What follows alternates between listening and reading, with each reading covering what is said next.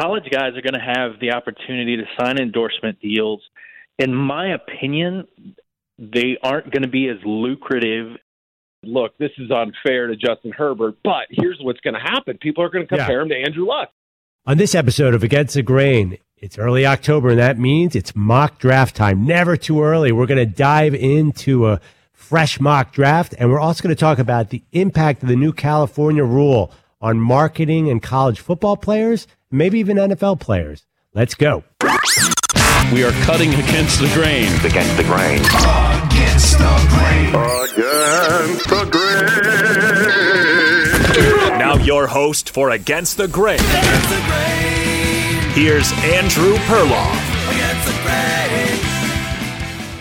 All right, welcome into the Against the Grain podcast. This is a great time for overreactions, and it's getting crazier every year like the quarter pole MVP and defensive player of the year. And I was asked about six different times, what's the best team in the NFC? It is after four weeks. And let me just look back to last year, week five standings. The Miami Dolphins sat at number one in the AFC East at three and one, with the Patriots trailing at two and two.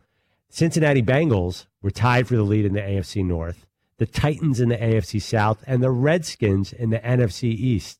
So it really does not mean as much as we think it does. Like, so you have teams like the Niners who are 3 and 0, but they haven't played anybody. And you couldn't go down the list and talk about the Patriots. They haven't played anybody and they won't play anybody for a while. It's a bit of a joke how much we overreact to the early season results. It's what we do. I do it too. So everyone does it. But on this episode of Against the Grain, we're going to sort of take what we've learned and extrapolate a little further down the road, as in next April, as in the draft. Because I'm starting to look at some of these bad teams they're really forming themselves for the draft. We knew Miami was going to tank, and they are tanking spectacularly. Cincinnati, man, they had one of the worst performances I've ever seen against the Steelers on Monday night. They seem to be not in tank mode, but in rebuild mode. You have Washington Redskins. They went with Dwayne Haskins last week, which signals that they're ready for the future. So they're thinking about the, you know, what's coming next. And the thing about it is, there's going to be so many quarterbacks in next year's draft to be a first round quarterback, you don't even have to be that amazing anymore because quarterbacks are at such a premium. And I think owners around the league are going to see a guy like Gardner Minshew killing it and be like, wait, I, I want one of those guys. And he went in the fifth round. How do you go? Or the sixth round? How do you go so far? Uh, so I think it's going to be a really quarterback heavy draft next year. Now, I'm going to pop on the producer, Mario. Mario, were you aware that this is like crazy quarterback class coming? I'm not sure like where the average fan lies. I know you you watch college football, you watch NFL. Did you know like you were looking at a bumper crop of quarterbacks for next year? Yeah, yeah, I did. Um, I mean, I can name five off the top of my head, and I didn't even know about the Jordan Love kid. Um, I only heard about him from you. But yeah, yeah. I mean, you got Tua, Fromm, Herbert, Eason. Like, but I mean, are do they even? Does need... everyone know Eason though? I, I feel like yeah, yeah, I know Eason. I know Eason because he transferred out of Georgia yeah. Um, because of Fromm, right? So that was like a chain reaction, and then he had to sit out a year at Washington. Absolutely. Um, yeah. So yeah, yeah. I, I'm, I'm, i know who Eason. There was a certain point that Eason may have gone to Notre Dame. They were saying instead of Washington. So yeah, I definitely oh, know about so him. You, have been on the Eason bandwagon. Oh yeah, it's so interesting. To, to me, the most interesting one is uh, Jalen Hurts. So against the grain, we're all about the system quarterback argument. If Lincoln Riley gets another Heisman winner at Oklahoma after going Baker Mayfield to Kyler Murray to Jalen Hurts, then nobody in their right mind has the right to question my system quarterback argument. Because come on, I mean, this is ridiculous. Jalen Hurts, what was being talked about as a different position when he was at Alabama, gets under Lincoln Riley's tutelage and is now in a first round mock draft that we will discuss with Yahoo's Eric Edholm soon. So now he's a it's a first rounder. It's early October. He's probably going to go even higher than 32, where Eric had him by next April. So come on, dude. Is this the classic case of a system quarterback, or am I wrong? No, it definitely, it, it definitely looks like that. Um, I mean, you can't really tell, I guess, with Baker and Kyler yet if they were system because they, I mean, I guess they're still too new. But definitely, that Oklahoma whole deal is definitely a system quarterback. I'm yeah, 100 percent with you. It's not just system too; it's it's the competition. I mean, the Big Twelve defenses are so bad; it's going to make quarterbacks look good the thing that people have to realize it's such an inexact science, especially when it comes to quarterback. You know, we're looking at this year, Marcus Mariota and Jameis Winston, two of the biggest sure things to come in the draft in a long time, are both fighting for their jobs. They're both coming off great weeks, which confuses things even more. But I, I feel like basically you could say the Big 12 defenses, it doesn't matter, but these teams, they don't know exactly how a guy's going to project. So if Jalen Hurts throws for 45 touchdowns and no picks and runs for like a 1,000 or 1,500 yards, they're going to be impressed and they're going to draft him high. Uh, that's why I want to really chop it up with Eric Edholm, whose mock draft, what he, I think he called it Mocktober, which I October, love. yep. Yeah, it was a big topic on the DP show. I mean, it's amazing. If, if basically there could be like the most important headline polit- politics, like this guy won the president, this guy landed on the moon. There's a mock draft. I'm putting everything to the side and I am reading it. You live I for don't this, care. right? I live for it, and I know Eric is a veteran uh, NFL columnist. He knows what he's talking about. Uh, you know, sometimes there's a random one on the internet, and I don't even know like what the publication is. But Eric, he knows what he's talking about, and a lot of guys we have on this podcast do. So we're going to chop that up. I also want to talk to my really good friend Dusty Stanfield, who is a marketing representative for NFL players, and he has been for a long time. I met him back in 2006. I was doing a ghostwritten column for Nate Burleson, who of course went on to become a media star. Dusty was representing him. This guy knows everything. He's always talking to the corporate side and the players. So I'm very curious. And tell me if you already knew the answer to this. Like, what's a stop? I don't know, Procter and Gamble or Nike from calling Trevor Lawrence right now and being like, "What- "Once the rule uh, comes in that amateur athletes can get paid for their likeness, why wouldn't Nike give the best football player a twenty million dollar deal? Just get him signed in now at college. Tell me why not, Mario. Come on, tell me. What do you I, got? I can't tell you. I, I really well, can't. I didn't think so. I mean, it's I an investment, right? It's just an investment for the future. Exactly. So why not sign it early? I think this rule, yeah, if whatever version goes through, I think there eventually will be some sort of federal rule because, you know, California passed their rule. Florida's rule is uh, much quicker than you have South Carolina and many other states. So once this rule gets into place, uh, I think it's a very good thing for college sports. I think it might actually help college sports because it keeps players there. But I think there are going to be some big ticket items that are going to be very interesting. But Dusty's an expert. He'll break that all down. Uh, but first, man, Mocktober. Let's jump right into the 2000. What year will it be? 2020. 20. Yes, the 2020 NFL Draft with Eric Edholm. Let's go.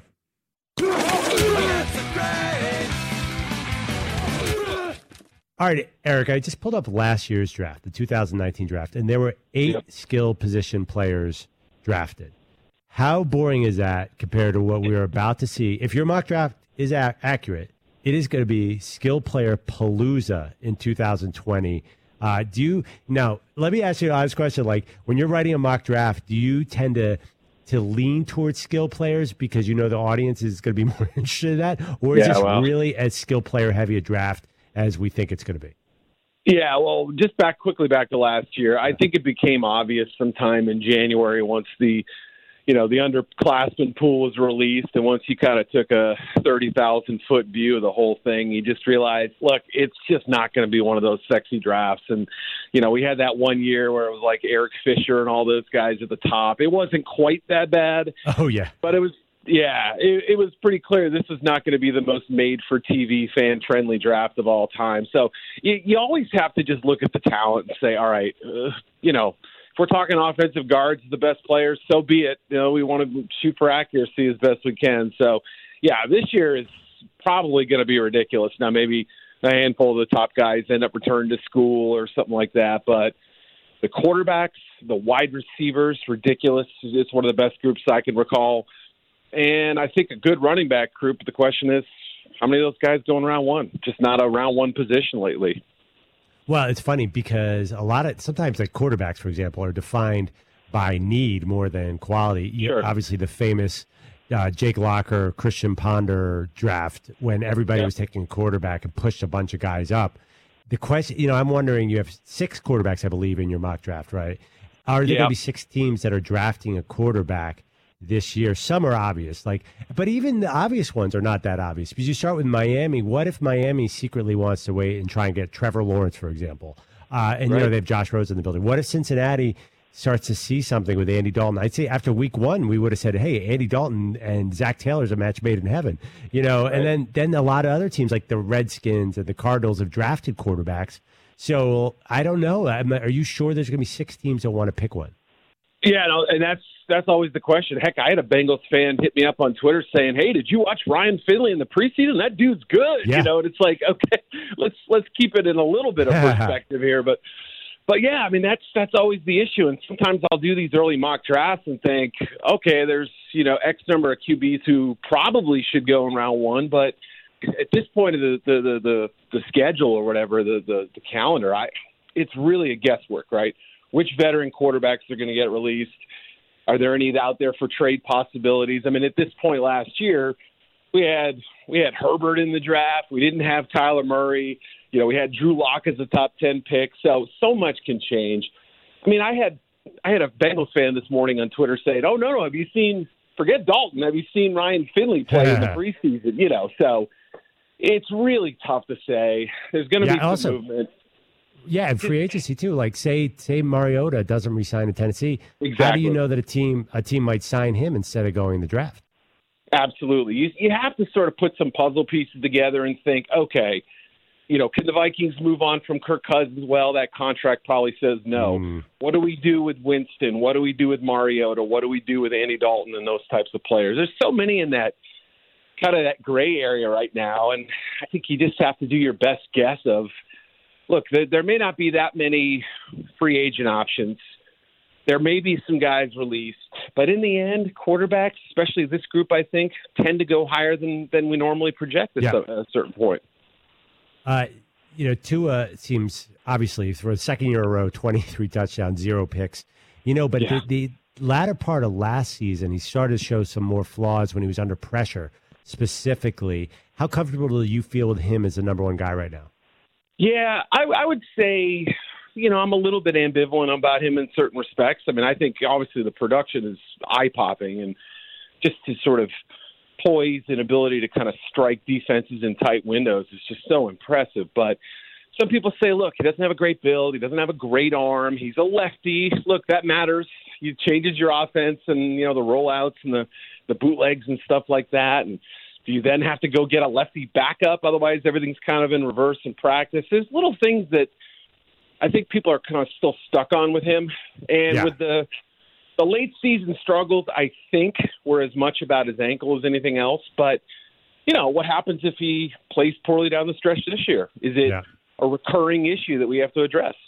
By the way, poorly is relative because he was still pretty awesome. Right. I'm a big Tua guy. Yeah, yes. Yeah. And the other thing is like, and we'll get in the receivers in a second. I mean, that is the greatest NFL ready receiving corps I've ever seen. But but I want to do the quarterbacks first. I won't get to the wide receivers. Sure. Justin Herbert, you have number four to Cincinnati. Herbert is like the classic NFL quarterback. Tall, throws that big pass. Have you ever heard anything? And I, I've heard whispers that he is not.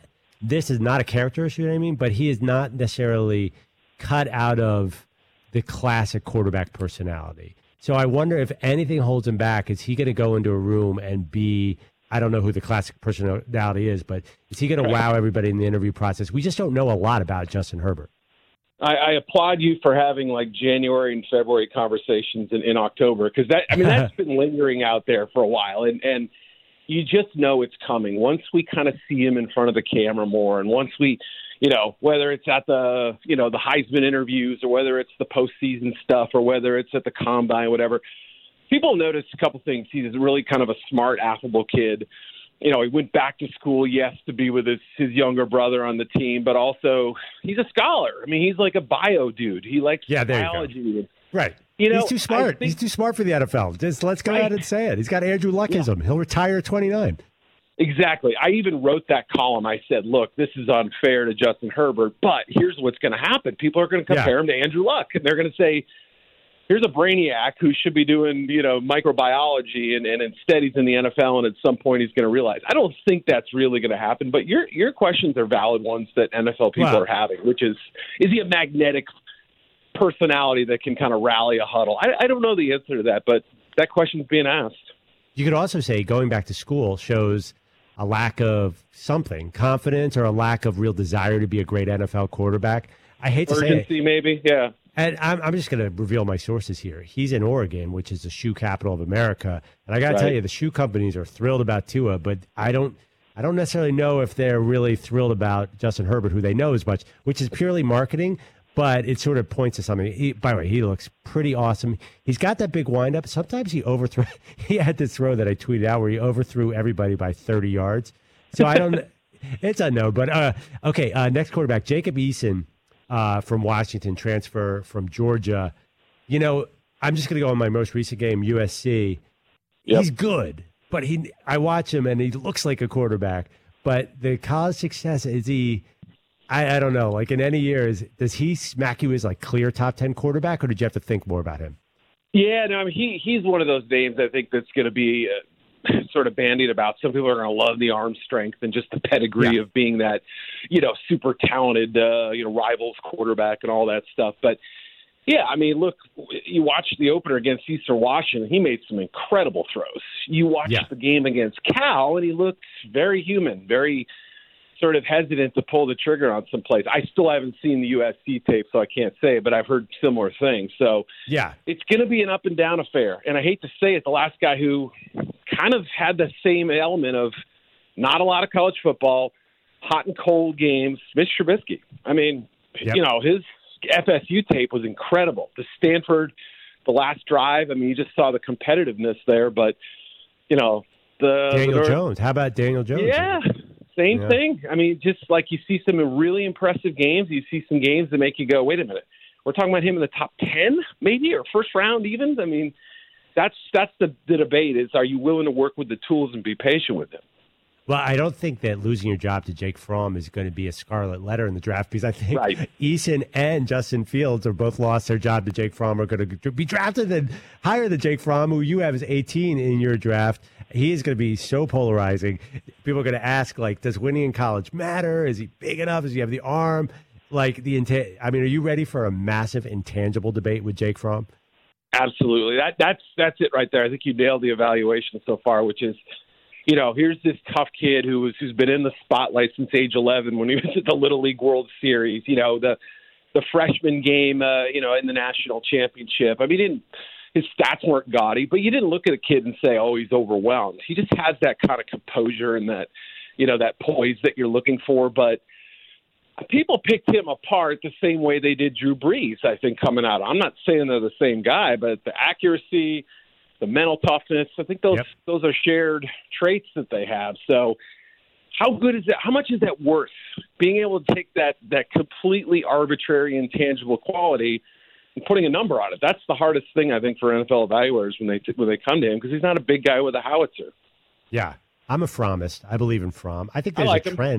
There's, a, you know, like I'm sorry, I know Gardner Minshew fell, but I don't. I feel like there's people are just going to look at it. You don't need the six four guy with a howitzer to win football games in the NFL. Yep. So wait, uh, but the next one is really interesting, both for who he is and where you had him drafted. Utah State quarterback Jordan Love, number 20 to the Vikings. Now, I had Lance Zierlein on this uh, from the NFL.com on this podcast, and we both fought over who gets to claim Jordan Love as their their own first. this was before the season. I got to tell you, I'm not as I'm not as excited about claiming Jordan Love anymore. And as you note, he plays LSU this weekend. I'm going to watch, and it's a I think it's a noon game. I'm going to be all Yep. over that, and then I'm going to decide should I be out in front? You want to be out in front in quarterbacks. Should I be out in front of Jordan Love? Where do you stand right now?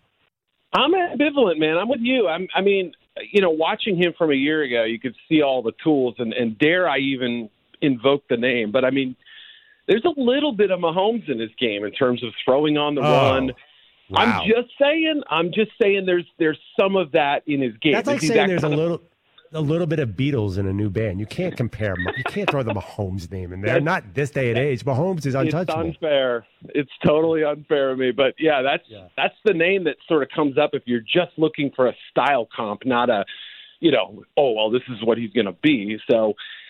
I, I've I've I've gone back and forth on him, and I'll actually be at that game this weekend. I booked that one in July. I was like, hey, I want to see Joe Burrow. I don't know if he's any good or not. I want to see Jordan Love. I think he's good, but watching him last week in the rain against Colorado State, pretty unimpressive. I mean, pick six early on, bad interception to start the second half, dropped shotgun snap that hit him in the hands at the four yard line. I mean, there's just a lot of like sloppy, careless play in, in him. So I don't know if that has to do with the fact, like Mahomes, just throwing it out there.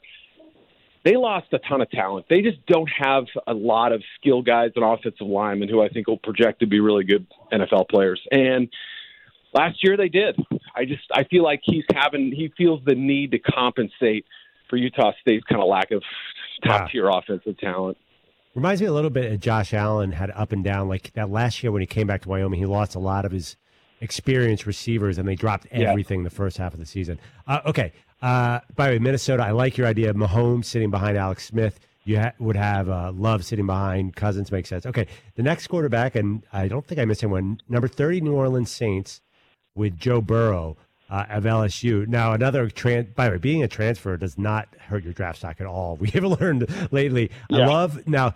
Uh, I'm not sure if you wrote it up, but I know that the his coach is uh, has some ties to the Saints. Uh, Joe Joe Brady. Oh yeah, you did write yep. about that, Joe Brady. So that makes perfect sense.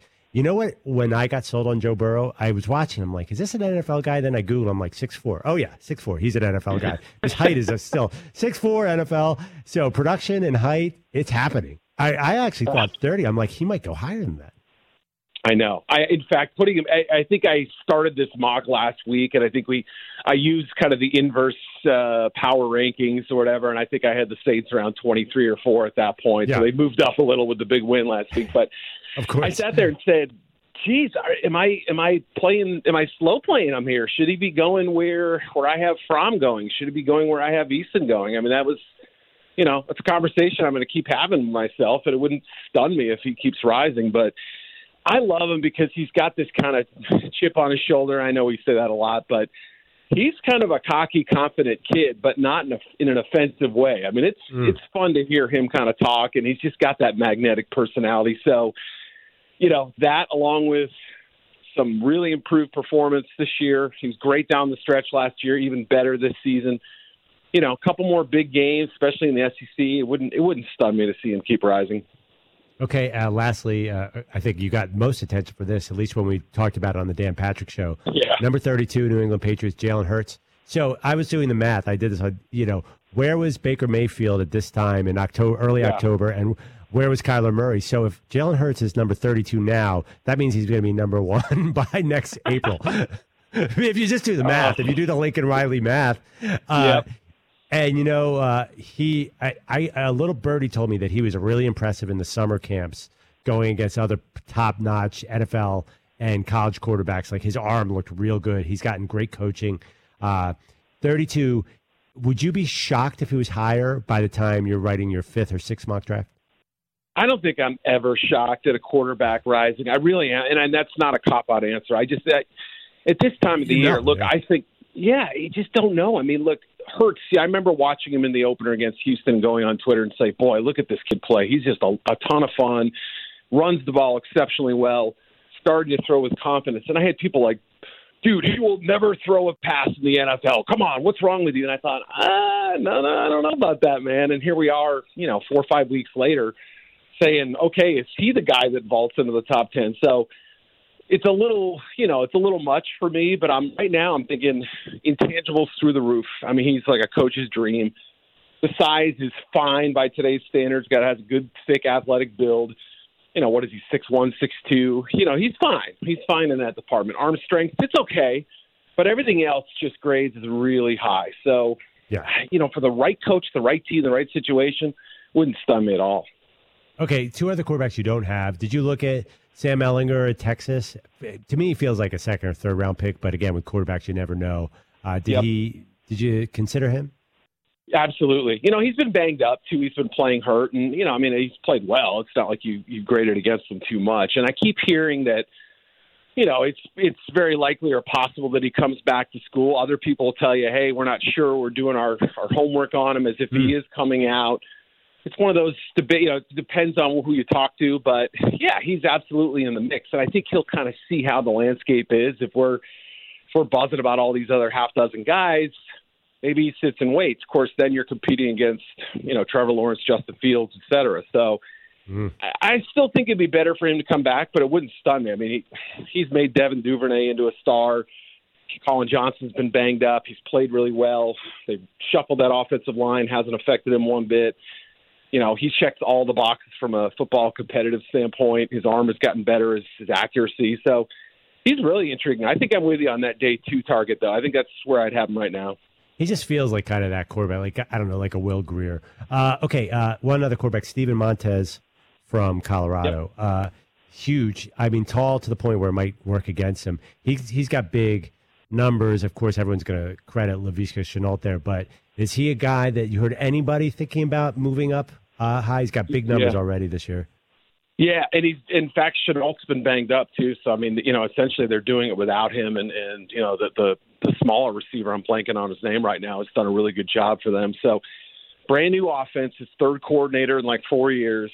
I met with him in August. I was out there for one day of practice, and oh, nice. You know, Mel Mel Tucker has a lot of supporters in the NFL. The new head coach out there, a lot of people respect him. I think that'll that'll help Montez's cause. He's he's been through a lot there. You know, he was sort of better as a sophomore than he was last year, and a little bit up and down. There's some throws he makes okay. that make you kind of just wonder, like, what what what was he seeing on that play? But fewer of those this year. He's cleaned it up. I like his confidence too. He's a kid who's been through a lot. His dad had a cup of coffee in the NFL with the Cowboys, so there's there's a formula there where he could maybe be in that maybe that Mason Rudolph range. I guess maybe even a little yeah. higher. So that's that's kind of who I'm. You know, as far as target range, I could see him going round two or three. That makes sense. Okay. Uh, real quick, the receivers, because I mean, it, this is the kind of draft it's going to be that you take all your time just talking about the quarterback class, and we could have yeah. like an all-time like Odell Beckham class kind of receiver class. When you looked at your thing and you said, "Wait, how many Alabama wide receivers am I going to put on this list?" it is crazy. You watch them. First of all, they're all interchangeable. You might have three of them running the four twos. Uh, and you know, obviously Jerry Jeudy, the star, was number one on Kiper's big board, which is crazy. And then you you went with Ruggs. I think you had Ruggs higher, right? And then and then Devonta Smith too. So how did you uh, evaluate those guys? Yeah, and Broncos fans are letting me hear it. I think I mocked Ruggs the Broncos, even though I hedged and said, "Look, I think Jerry Jeudy is a more polished product right now, et cetera, et cetera." They saw Ruggs going three spots ahead of Ridley and and I mean ahead of uh, Jerry Jeudy and said, "Come on, dude, are you kidding me?" I just said, "Look, I have Jeudy rated higher. I'm kind of looking to see like." what happens if, if Henry Ruggs shows up to the combine and beats yeah. John Ross's 40 yard dash? I mean, oh, you know, could. he's got the size, he's got massive games. Yeah, I mean, I, I just sort of try to think about. Look, even if we say that he's Alabama's second or third best football player at that position, I know how these things work. We get overhyped on this stuff, so look, I would take Jeudy over him. Would it stun me if a team goes with Ruggs before him? No, it wouldn't. And then yeah, Devonta Smith, Jaylen Waddle. I mean, they just they just crank out the talent there. It's unbelievable. So the other day they were playing Ole Miss and Ruggs got hurt. He was slowed yep. down. And I don't know if you if you got to see it yet, but Tua was overthrowing him, and Tua's face was like, "How I've never overthrown you in my life." the announcer had a good line. He's like, "Wow, he's running a four five instead of his normal four two. So um, actually, I mean, injuries. Ha- I, I hope he actually figures that out. Then Devonta Smith just put on a clinic. And yeah. early in the season, I was like, wow, Jaylen Waddle's the best player on the field right here. So I love, you know what those guys do? They'll catch the ball, then they'll run five yards back towards the line of scrimmage. and so they could get a running start. They're incredible. Uh, were there other, uh, CeeDee Lamb had a big week last week. Are there any guys uh, besides the Alabama guys that could pop in the top 10? Yeah, I mean Shenault, if he gets hot, could. I mean, he's just he's he's dealt with an injury. He had the toe yeah. injury last year. He's got this undisclosed injury that they say is not a concussion. So everybody's sort of wondering what it is. So he's been off to a slow start, but he's just this like six two, two hundred twenty five pound bull who can run fast, who can line up in the backfield. They can do everything with him. So he can do wildcat stuff. He can throw the ball.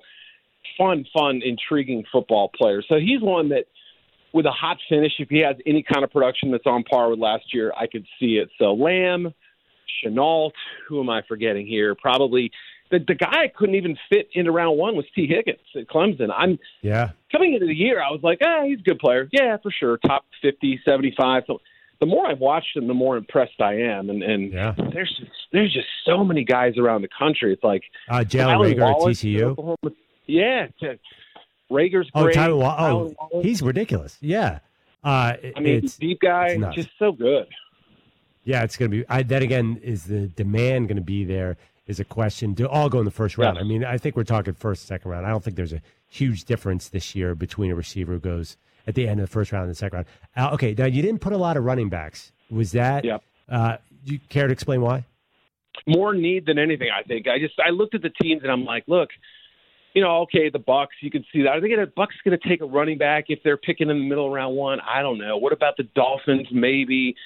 You just start looking at the teams that would have to, what they would have to do to overlook other needs potentially to take a running back. I just I couldn't really find a lot. I think Jonathan Taylor is one of the 20 best prospects in this draft. I think, you know, um, I, I just I really have a hard time sitting there saying for sure he can he can land in that range because we've seen other talented backs kind of either leak into the last few picks around one or and there's sometimes the teams trading up into that range too. So it was just hard for me to find a home for him. But DeAndre Swift did make my my first rounder mock and I don't know. Yeah. Splitting hairs with those two. Taylor's maybe a little bit more polished and accomplished, but I could see either one make a breaking in. I mean, we're not going to start this debate now, but let's be realistic. Saquon Barkley gets hurt and the Giants go on a winning streak. I think first round running backs, you know, that's the oldest. You've been in this debate for three years now, probably, Yep. but first round running backs, it's not working for me. Not when you get them in the third round. Uh, okay. Uh, lastly, before I let you go, I, what team is giving you the most hate mail off your first mock? Wow, Broncos have to be one of them. I think you know putting Ruggs at six and having you know them pass on Jeudy in the process. So far, that's been the big winner or big loser for me. uh, Washington. Wait, not a, by the way, did you think quarterback for the Broncos? Did you?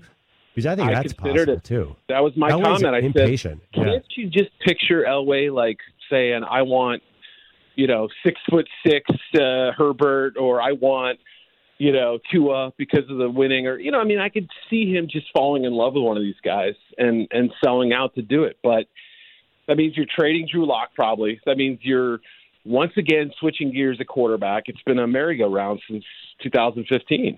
That's Elway though. He's impatient. Uh, I know. Okay, I got I got one question from uh, the producer Mario. Uh, the Jets taking another defensive lineman. Let me just tell you a real quick thing about Chase Young out of Ohio State. I work on the show uh, for MMQB with Albert Breer and Bart Scott. Yep. Every day before every show, we sit around and you know Albert went to Ohio State and watched Chase Yeah. Young highlights because it's comical. It is absolutely comical what he is doing to offensive linemen Yeah. around the country.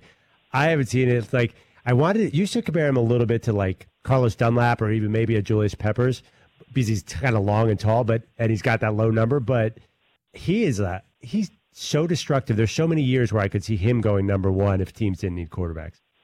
Absolutely. In fact, probably one of my bigger regrets is, is sitting there saying, all right, I'm going to take the Georgia offensive tackle, Andrew Thomas, at number two to the Redskins, Yeah. and I'm going to put, you know, that was one that I'm like, yeah, I probably should have flip flopped those two. And I think Young will probably end up being my highest graded player overall, higher than Tua, higher than any other quarterback, higher than any other position player. I just, I keep looking for warts. I had a, it's funny, I'll tell a quick story. A personnel director tell me, yeah, I hadn't really seen the kid, and I stop into Ohio State and I talk to their scout liaison and I say, "Come on, is this kid really good?" He said, "You should have seen the look they gave me. They thought, have you watched one snap of him? You know what I mean?" So it was just like, it's just funny how like, and he said, first thing I did was hop in the the, t- the scouts room and put on like six games of him.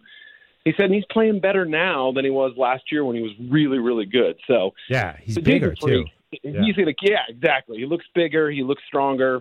He's, I, I just can't see a scenario barring a huge injury or an arrest or something like that. And he's a good kid. I don't think he's going to have any of those issues. So that's the only way I think he drops out of the top three or four. If I'm Washington, that's a team since they just drafted Haskins, unless they're going to pull a Josh Rosen on him. They have so many needs. I could see them trading out of two for a team that wants a quarterback. I mean, because they, they, I'm not sure there's one spot on the field where I would say they have enough talent. I mean, their defense has been quietly awful so far this year. The O line is obviously disaster. Uh, and why talking about a team that needs a wide receiver? It's a joke who they're. Terry McLaurin's great, but he's hurt already.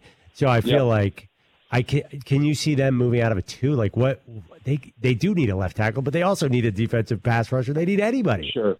They don't Yeah. have a second round pick either. They traded that up in the in the Montez Sweat deal. So it's like Yeah, you know that's that could end up being the thirty third or fourth pick. I mean that's that's how how scary that is right now. So yeah, I wouldn't be stunned to see them move down. I mean, much like kind of what the Colts did a few years ago, sliding from three to six, picking up as much ammo as they did. it makes sense. That way, you want to leapfrog. In, in my scenario, you leapfrog the Bengals, get your quarterback, Elway, whoever it is. You could see it happening. Absolutely. I don't project trades, so it's like it's just a fool's errand, in my opinion. But Sure. I absolutely could see that Okay, when's your next mock draft? tomorrow, right? Yeah. No. Uh, yeah. And by the way, uh, where, where's your 2021 mock draft? Can we get Trevor know, Lawrence and the gang and Justin that. Fields out there? Yeah. my editor's snapping his watch as we speak here. But yeah, no, it's. uh I probably will let this one marinate for about a month or so. I don't Yeah. think I don't foresee anything before yeah, maybe around Thanksgiving or something like that, and then we'll uh, and then we'll talk.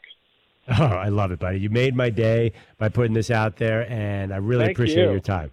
All right, yeah, bud, we'll talk for, soon. for talking about it. It's great.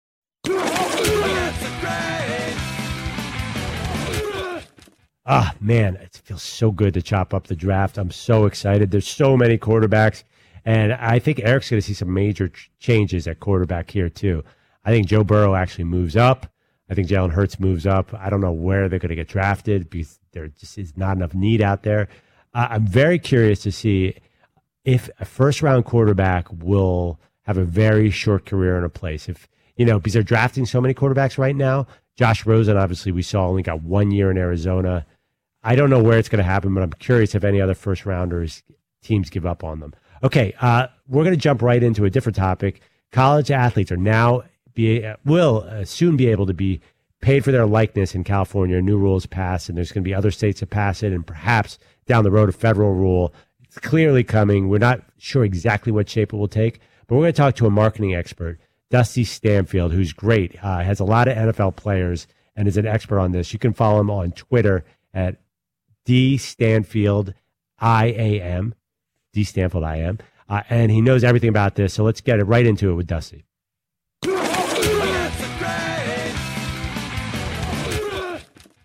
All right, so whenever I have a marketing question, the first person I go to is my good friend Dusty Stanfield, who represents several major NFL players.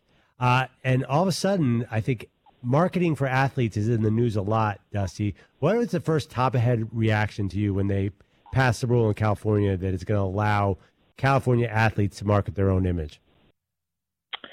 Well, I'm a I'm a big fan, and it's not just because I'm in the marketing industry. You know, I've, so I've been in the business in the sports industry now for about 20 years. But um, I lived with a couple uh, guys who played football at Nebraska. Were really good players at the University of Nebraska. Um, and then I worked in the compliance department at the University of Nebraska um, for a couple years. And you know, seeing how college athletics have worked, I mean, really, like I said, at least over the past 20, 30 years, I mean, and, and just the money that a lot of these uh, universities pull in uh, because of the efforts of college athletes. I'm a big fan of, of uh, guys and gals being able to make money. Um, matter of fact, I think it's kind of ridiculous that that they've been restricted from making money off off things that normal students could make money on. I mean, normal students didn't have any limitations, or if you're on academic Yeah. scholarship, you've never had any limitations on the type of money you can make. So I'd, I've always thought it's it was ridiculous that athletes had those limitations. So I'm a big fan. So, are you, and you don't have to answer this, but are you going to now work with college athletes?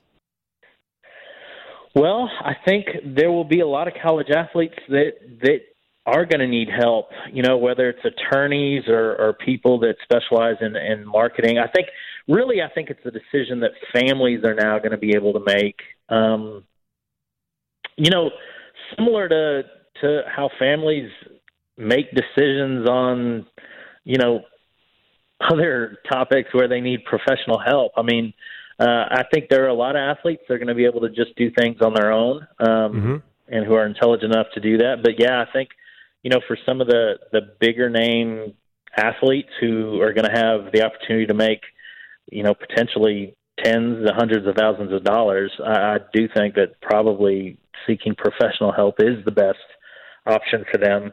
You know, where I think a lot of people are kind of getting, you know, they say, well, only the top one percent or you know top few percent of athletes are going to be able to make money. I, I really think this this well, these laws help every college athlete. I mean, Yeah. you know, to a certain extent, right? Like now the the girls soccer team is going to be able to participate in off-season camps with kids where they can make money doing that sort of thing. Yep. Or Totally. you know, the the backup left guard can get free meals now um, and not have to worry about um, Compliance. you know, yeah. know, yeah, it's it it really benefits all athletes in my opinion. But but yes, I, I mean I do think there are going to be some that that are going to need to you know go out and find professionals that will help them kind of navigate the opportunities that they're going to have, uh, especially from a big corporate endorsement type. uh, Okay, setting so- and. If you're like Zion Williamson, can you go ahead and sign your $100 million Nike deal while you're at Duke? I mean, that's a pure hypothetical. And I know there haven't been a lot of Zion Williamsons. But what's the stop? Are guys going to sign, sign their first shoe deals in college? And if so, are those going to be binding into their professional career? Like, how's that going to work? Yeah, well, and and that's going to be what's interesting, right? So Right. um, college guys are going to have the opportunity to sign endorsement deals. In my opinion, they aren't going to be as lucrative as deals that they could potentially sign as professionals. So that's going to be, I think, where you're going to see guys that that do need professional help is like navigating. You know, do I sign a memorabilia deal now?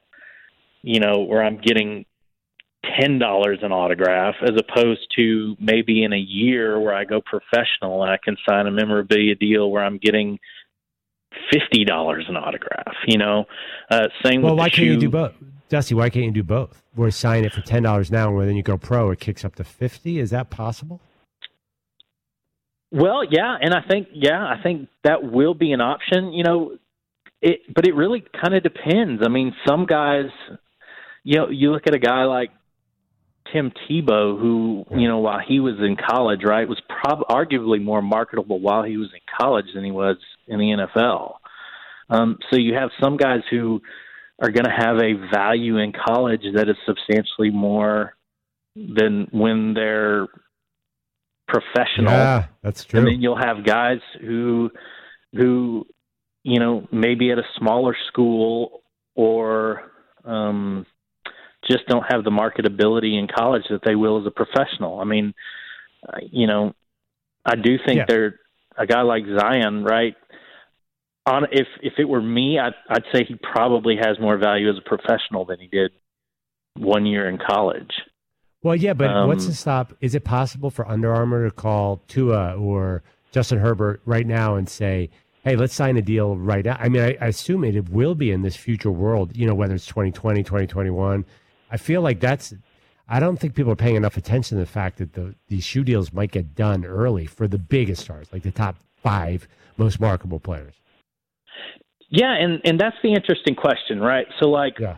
you know, with with shoe and apparel deals, right? So most universities have shoe and apparel deals. Is it going to be something? And I think the details still kind of be have to, you know, they, the details still have to be ironed out in terms of will a player be able to sign a shoe deal with a competing company that you know, whereas maybe the university is a Nike company and Adidas wants to sign a player. Wait, Dusty, You you know, know? the uh, the California rule Yeah. specifically prohibits that. They wrote in a clause saying you cannot be with a brand that is a conflict with your school's brand. But that's just the California law. The, who knows if the Florida law or the if there's ever a federal law will not have that. But right now, California actually went out of their way to explicitly state that because obviously they're concerned about those big deals with Nike. Yeah, and and like I said, I I find it hard to imagine how they're going to be able to enforce those type of things. You know, I and I I keep going back to right professional sports to me is a good model to follow and and how these in professional sports um for instance the NFL, right? The NFL has a big Nike deal um to where Nike provides all the uniforms and then there are several there are three companies that pay uh, the NFL to also be able to have their product in terms of cleats and gloves on the field. So Adidas, Under Armour, and Nike. Yeah, well, Nike's covered under their deal with the NFL, but Adidas and Under Armour also pay a licensing fee for players to be able to wear their cleats and gloves on Right. the field. Um, guys can still go out and sign endorsement deals with a Puma or a Reebok or you know whoever they want, um, but they just can't wear those items while they're playing. They can't; those Oh, I see what items can't. So, But do, you know, but wait, does he do football players move the needle when it comes to that kind of thing, or is that more of a basketball thing with shoe companies? Yeah, apparently? I mean, not yeah. The football, the football, it doesn't compare to the basketball. I mean, um, someone described it to me a long time ago is that you know a shoe company will take everything a basketball player is wearing and sell it retail. That's why the the basketball deals are so much bigger than than the whereas really football you're looking at is you know cleats and gloves, which isn't a very big market. So so in basketball, but you know the the NBA is the same way. Um, um, although I don't know, I think the NBA they are they are a little more lax in, in what they let guys wear on court.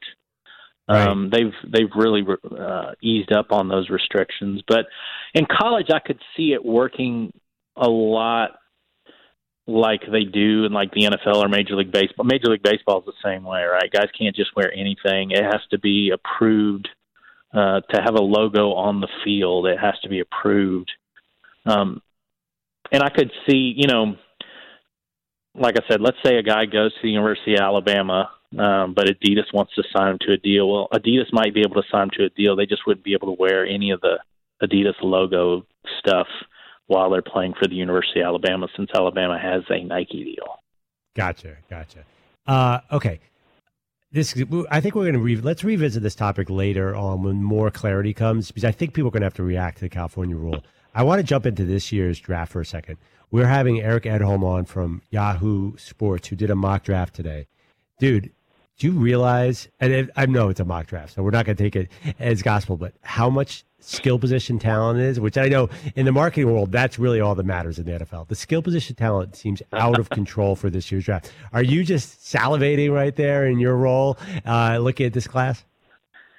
Yeah, I mean, it's in terms of from a skill position standpoint, I'd say it's maybe the most talented draft, definitely in the 20 years I've been doing business. Um, Wow. Could- Are you really? You're thinking like that big picture already?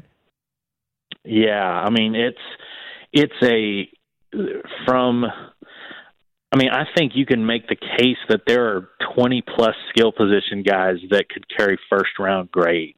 I mean um, yeah, it's it is really remarkable. I mean I was looking at I was looking at the wide receiver position uh, a couple days ago, and you know I think there's like seven or eight guys at the wide receiver position that you know in a normal year could be first round guys. Um, same it- with with quarterbacks, a ton of quarterbacks.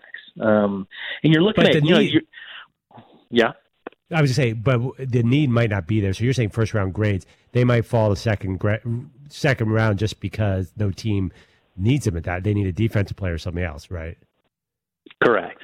Yeah. and not to say that many guys will go in the first round, but I think there are, there are that many guys who are worthy of being first round picks um, uh, in the skill positions. I mean, running back too. I mean, running back's just loaded. I mean, kind of Well, like no, not know- compared to wide receiver though. Is the running back that rich? Are we talking? You know, remember a few years ago we had a bunch of studs. I feel like there's two or three guys that are in first round. Jonathan Taylor and uh, Swift from Georgia, but we're not. Are there any other p- potential first rounders you're seeing? I mean, yeah, you know, Travis Travis Etienne at Clemson. Yeah. Mm. Um, Yeah. And then, you know, guys kind of in the back end of the first round. I mean, you've got guys that are really skilled. I mean, the the Eno Benjamin kid at Arizona State. Uh, Yeah. There's a, a a a player at Mississippi State that I know a lot of scouts are, are really high on, Kylin Hill. Yeah. Um, I mean, and I know I'm forgetting there. There are some, some other guys Vanderbilt? in there as well. Yeah, the, yeah, the Vanderbilt kid. I mean, obviously he's not on a a, a team that gets a lot of notoriety, but I know scouts are really high on him, and Yeah. you know, it is. It's just from from a skill standpoint, you're just looking at a, a monster class. I mean, Alabama has obviously uh, the running back at Alabama. I mean, typically Yeah. Alabama running backs do really well. Um, J.K. Dobbins, Ohio State, maybe. I mean, Ohio J.K. State Dobbins, yep. Yeah, I mean they're all, but then and then there's the quarterbacks, uh, which we, you know, uh, it's crazy. Uh, so the mock draft that we're talking to Eric about, he has, I think six guys. He's got uh, two of one, Herbert, uh, Herbert two or three or four, something like that. Then he's got, of course, Jake Fromm. He's got Jordan Love, who has a big game this weekend against LSU. By the way, we'll see if Jordan Yeah. Love hype is real. Uh, then he's got Jalen really Hurts at the him. Jalen Hurts at the back of the first round. I think he moves up quickly from there. Joe Burrow in the back end of the first round. Uh, and I think all these guys are possibly going even higher. And like, and it's only October. Who knows who's going to emerge? So, I mean, the quarterbacks are crazy. But are there, are there seven teams that need a quarterback in the first round? I don't know. Yeah, I, yeah, that's the big question. I mean, I Yeah. I would say no, but um, you you see the rate at which quarterbacks have gotten hurt in the NFL this year, right? And so I think really what will be interesting, right, is if with this new collective bargaining agreement, Mm. you know, heard rumors about exp- expanding roster size, right? So Sure. not only expanding active rosters, but expanding practice squads. So uh, I think if that happens, you will see more teams. Well, right now, kind of the big debate is if your team is, do you go with two or three quarterbacks on the roster? Um, and I think you know, obviously, if they expand rosters, you'll see a lot more teams expand to three quarterbacks. Uh, um, Yeah. just because it's such a, an important position, and you Right, need to already- develop guys, and guys are getting hurt. Yep. There's like 11, we're 11 backups in already through four weeks. By the way, I forgot Jacob Eason at number 11 in this mock draft to another guy, Washington. It is crazy. All right. Uh, before I let you go, real quick, I have 30 seconds. I've, you know, if you don't follow Dusty on Twitter, you're missing out. It's great. But give me the Hall of Fame case for Peanut Tillman, which I know one of your former clients, who's the best, current client too. Just tell people why Peanut Tillman is a Hall of Famer. I'll give you 30 seconds. Go. Well, you look at the numbers. He has Hall of Fame numbers in terms of tackles. The, really, the big one is t- turnovers forced. I know with, with for a defensive back, Yeah.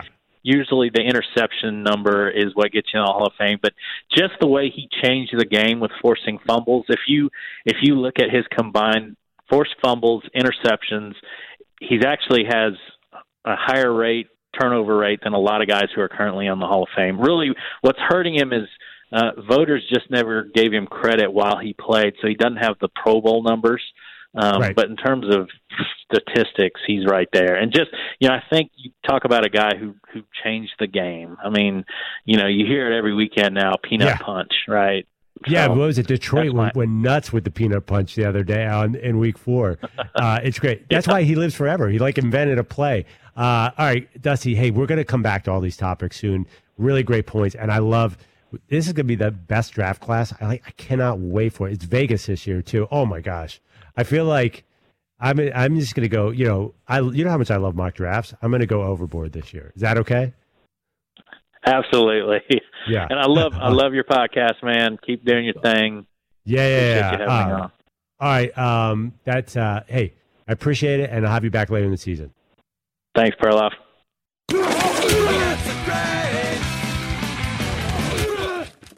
Ah, that was very, very interesting. There's so many moving parts here. I really like what Dusty said about expanding rosters, and if they expand the season, will that affect the way teams draft players? Will they want more quarterbacks in the building? Because by by week 17 right now, usually you have about 15 backups in. So I think the backup quarterback's getting more important, uh, which may affect how teams draft. It's great. Uh, it's also my main concern here was: Are any of these college athletes going to dip into my marketing dollars?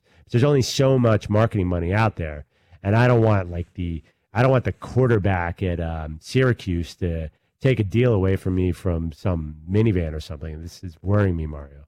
This is bad news. I don't is. like this. Yeah, I'm going to lobby against this rule. The question is, you know, uh, can Danettes get paid for their likeness? I think is a more important rule. So we'll see how it all shakes out.